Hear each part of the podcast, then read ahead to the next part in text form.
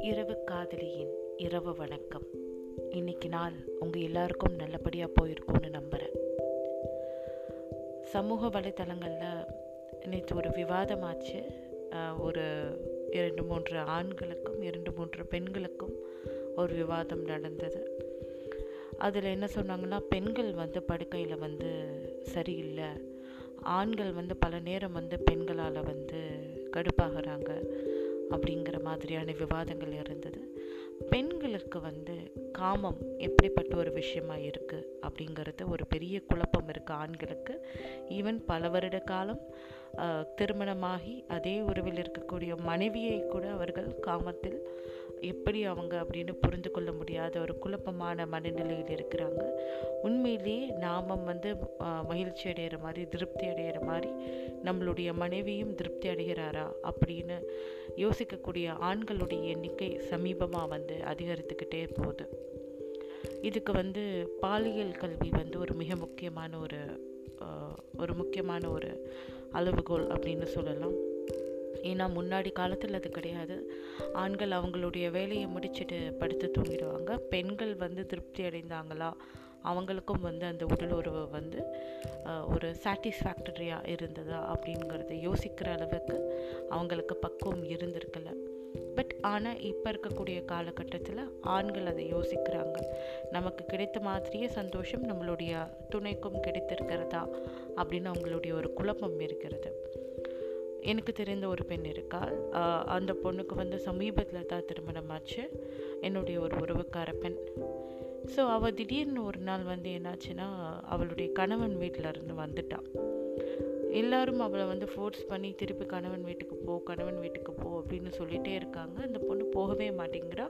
இன்னொன்று ஏன் போக மாட்டேங்கிறா அப்படிங்கிற ஒரு காரணத்தையும் அவள் சொல்ல மறுத்தா. எல்லாருக்கும் ஒரு குழப்பமாக இருந்தது. ஸோ என்கிட்ட வந்து சொன்னாங்க. அந்த ஒரு பிரச்சனையை சொன்னாங்க. நான் அந்த பெண்கிட்ட வந்து நான் பேசினேன். என்னடா என்ன பிரச்சனை உனக்கு? ஏன் போக மாட்டேங்கிற? அப்படின்னு இல்லை நான் போகலை. என்னை போக சொல்லாதீங்க அப்படிங்கிறா. என்ன ஆச்சுமா அப்படின்னு நானும் திருப்பி திருப்பி கேட்டுட்டு இருந்தேன். அப்புறம் நான் வந்து கொஞ்சம் புரிஞ்சுக்கிட்டேன். அவள் பேச தயங்குற ஏதோ ஒரு விஷயந்தான் இருக்குன்னு.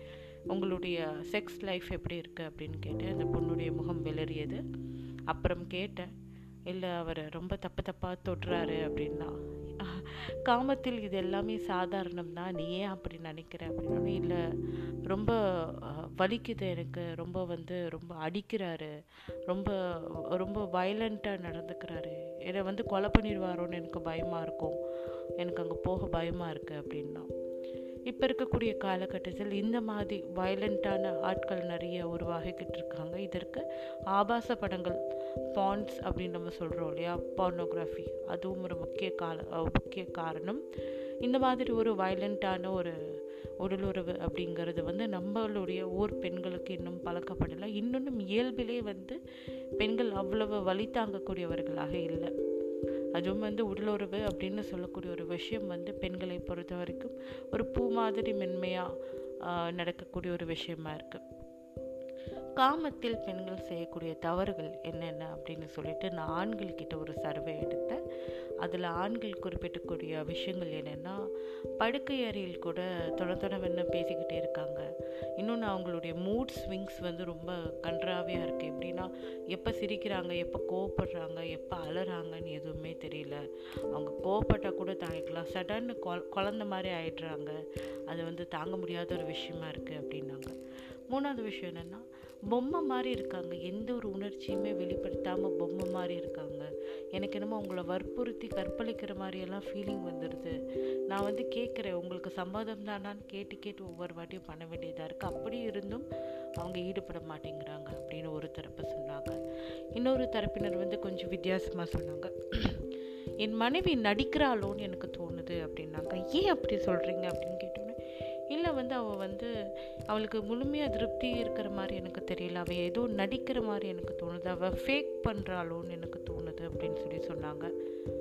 ஆண்களுக்கும் பெண்களுக்கும் வந்து ஒரே மாதிரியான உணர்வுகள் கிடையாது. பெண்கள் கொஞ்சம் புரிஞ்சுக்கணும். ஆண்களுடைய தேவைகள் உங்களுக்கு இருக்குது அதே மாதிரி உங்களுடைய உடலையும் கவனியுங்கள்.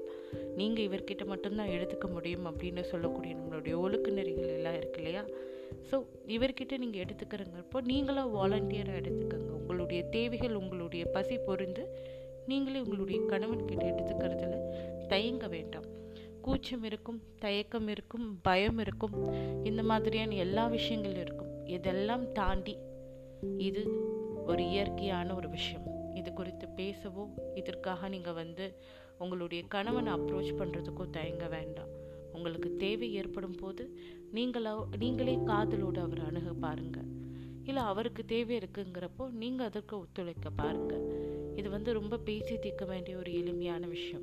இந்த விஷயத்தில் கோட்டை விட்டிங்கன்னா உங்களுடைய திருமண உறவில் இருக்கக்கூடிய எல்லா விஷயமும் வந்து சொதப்பலாம் தான் முடியும். ஸோ இது ஒரு அத்தியாவசியமான ஒரு விஷயம். ஆணுக்கும் பெண்ணுக்கும் அதை ஃபஸ்ட்டு புரிஞ்சுக்கோங்க. ரெகுலரான ஒரு ஹெல்த்தியான செக்ஸ் லைஃப் அப்படிங்கிறது ஆணுக்கும் பெண்ணுக்கும் அத்தியாவசியம். அதை புரிஞ்சுக்கோங்க. உங்களுக்கான துணையிடம் அதை கொடுங்க அதை எடுத்துக்கங்க. அது சம்பந்தமாக ஒன்றும் யோசிக்க தேவையில்லை. நன்றி.